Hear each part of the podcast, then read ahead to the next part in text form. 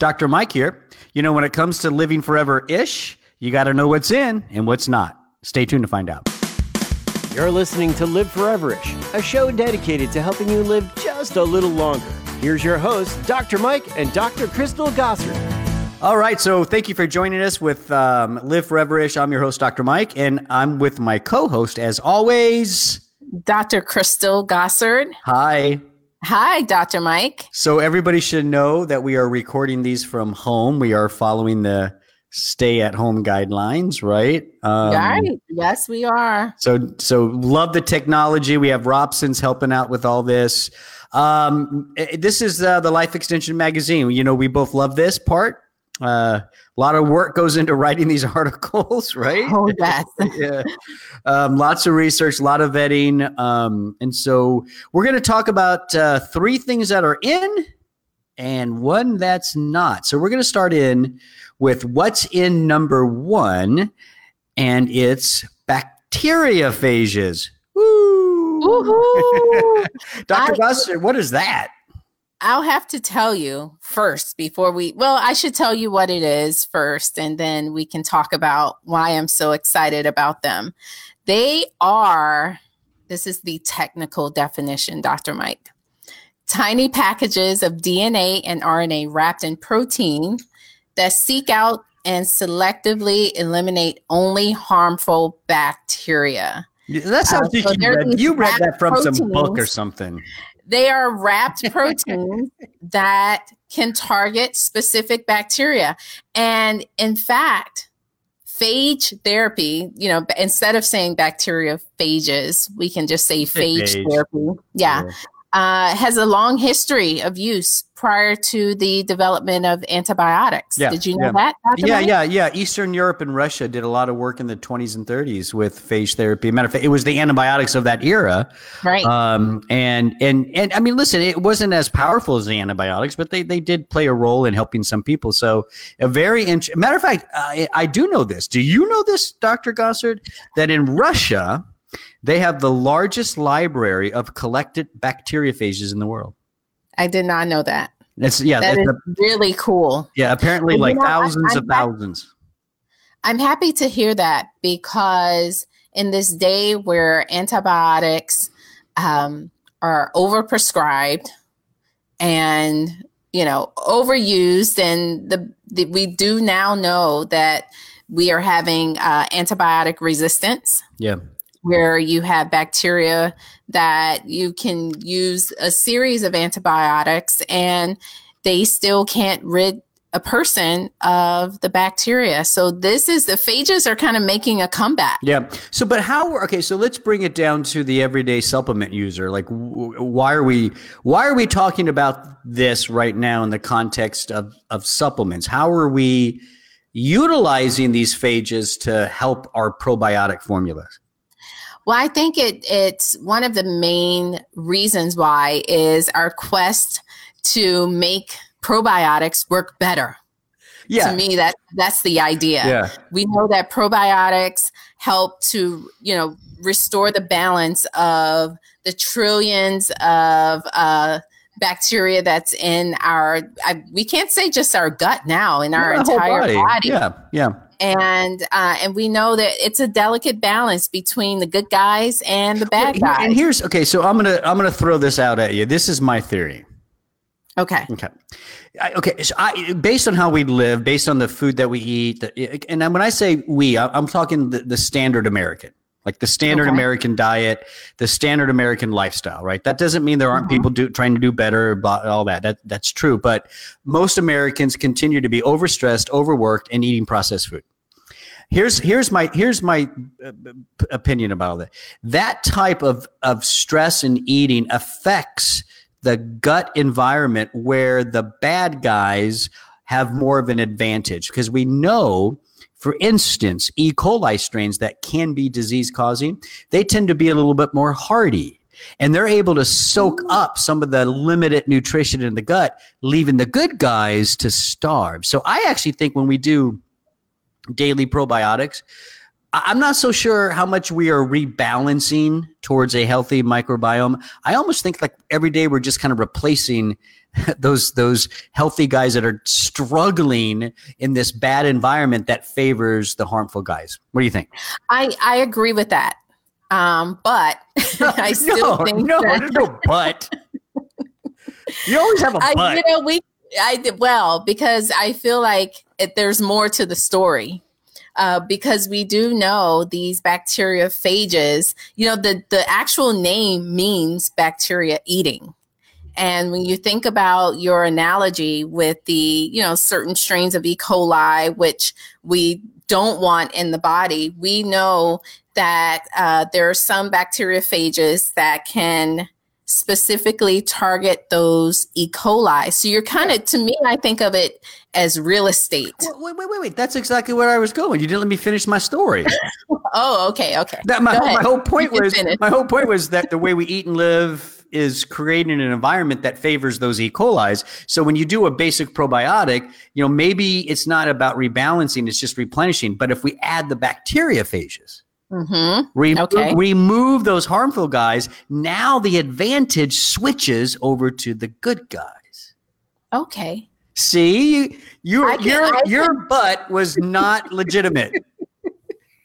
I can I can get with that, Dr. Mike. We can we this is something that we definitely agree on. Yeah. So life Uh, extension's been adding or been added. We've added now, right? Um, at the, is it four different uh, bacteriophages now that target different E. coli strains? Is that right? Well, we do know, yes, in research, there are um, four that Life Extension has been looking into and has researched. And we do know that there is a synergy between certain bacteriophages and certain strains of probiotics. Yeah. And that's really where the magic happens. There's research uh, where you actually can, uh, where we've looked into where we've combined, not we, but you know, the researchers have combined certain strains of bacteria with certain types of phages.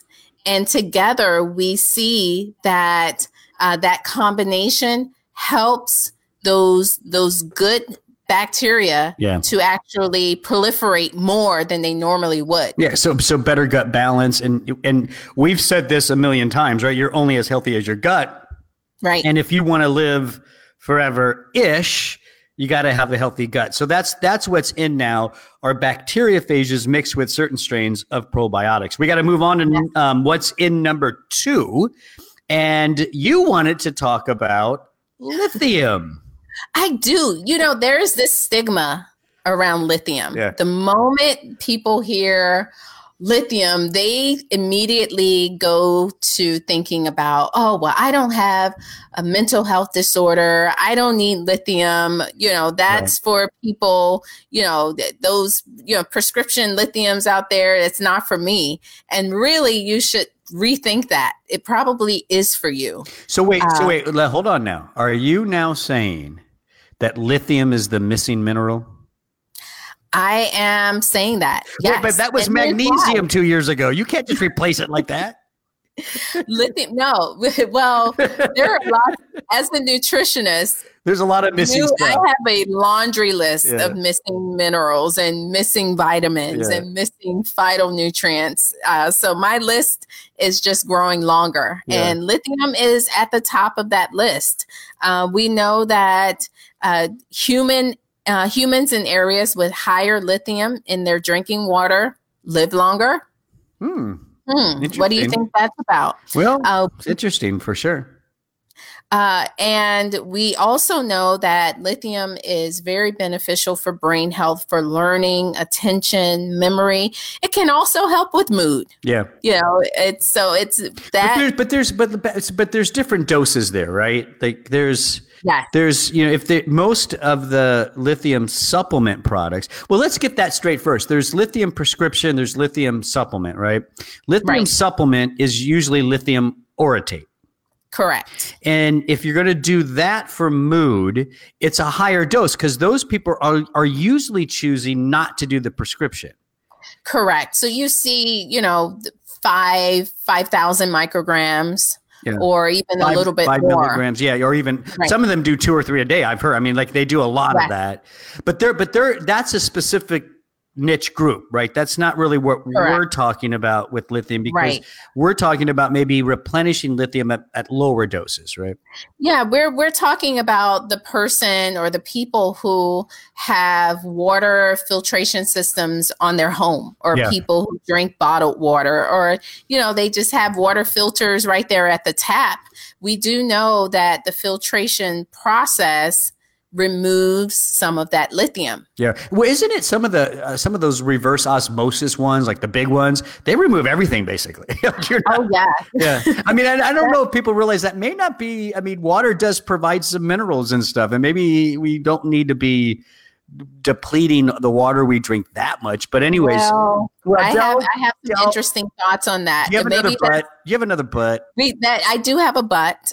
I have some very strong opinions on that. Maybe we can uh, save that for a different podcast. But let's do a I podcast am, on water versus filtered water.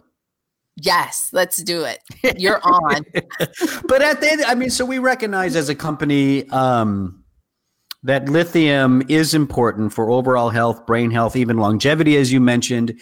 And a lot of people are drinking bottled water, filtered water, and maybe they're missing some of that now.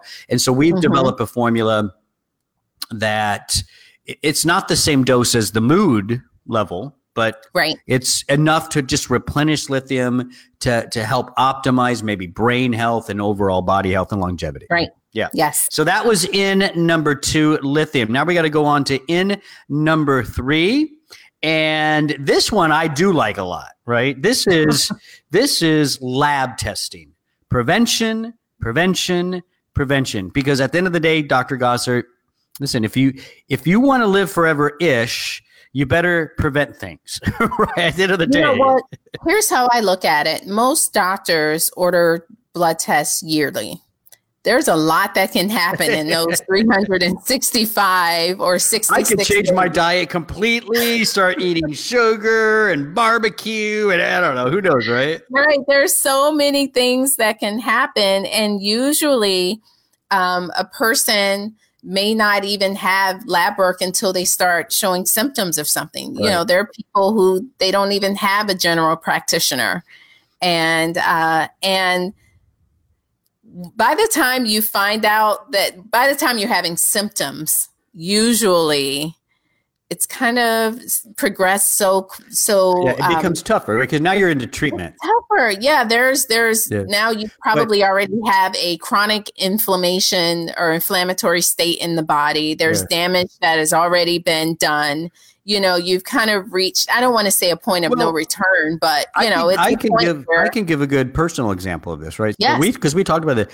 Um, so i do i do blood testing often and i started noticing that my blood sugar was kind of creeping up right? I remember yeah, you telling yeah me so like for most of my life upper 80s lower 90s upper 80s lower 90s then it was kind of like lower 90s mid 90s lower 90s and then it was mid 90s high 90s it was just little by little. Uh-oh. and then i and then i hit like 105 or something at one of the blood tests.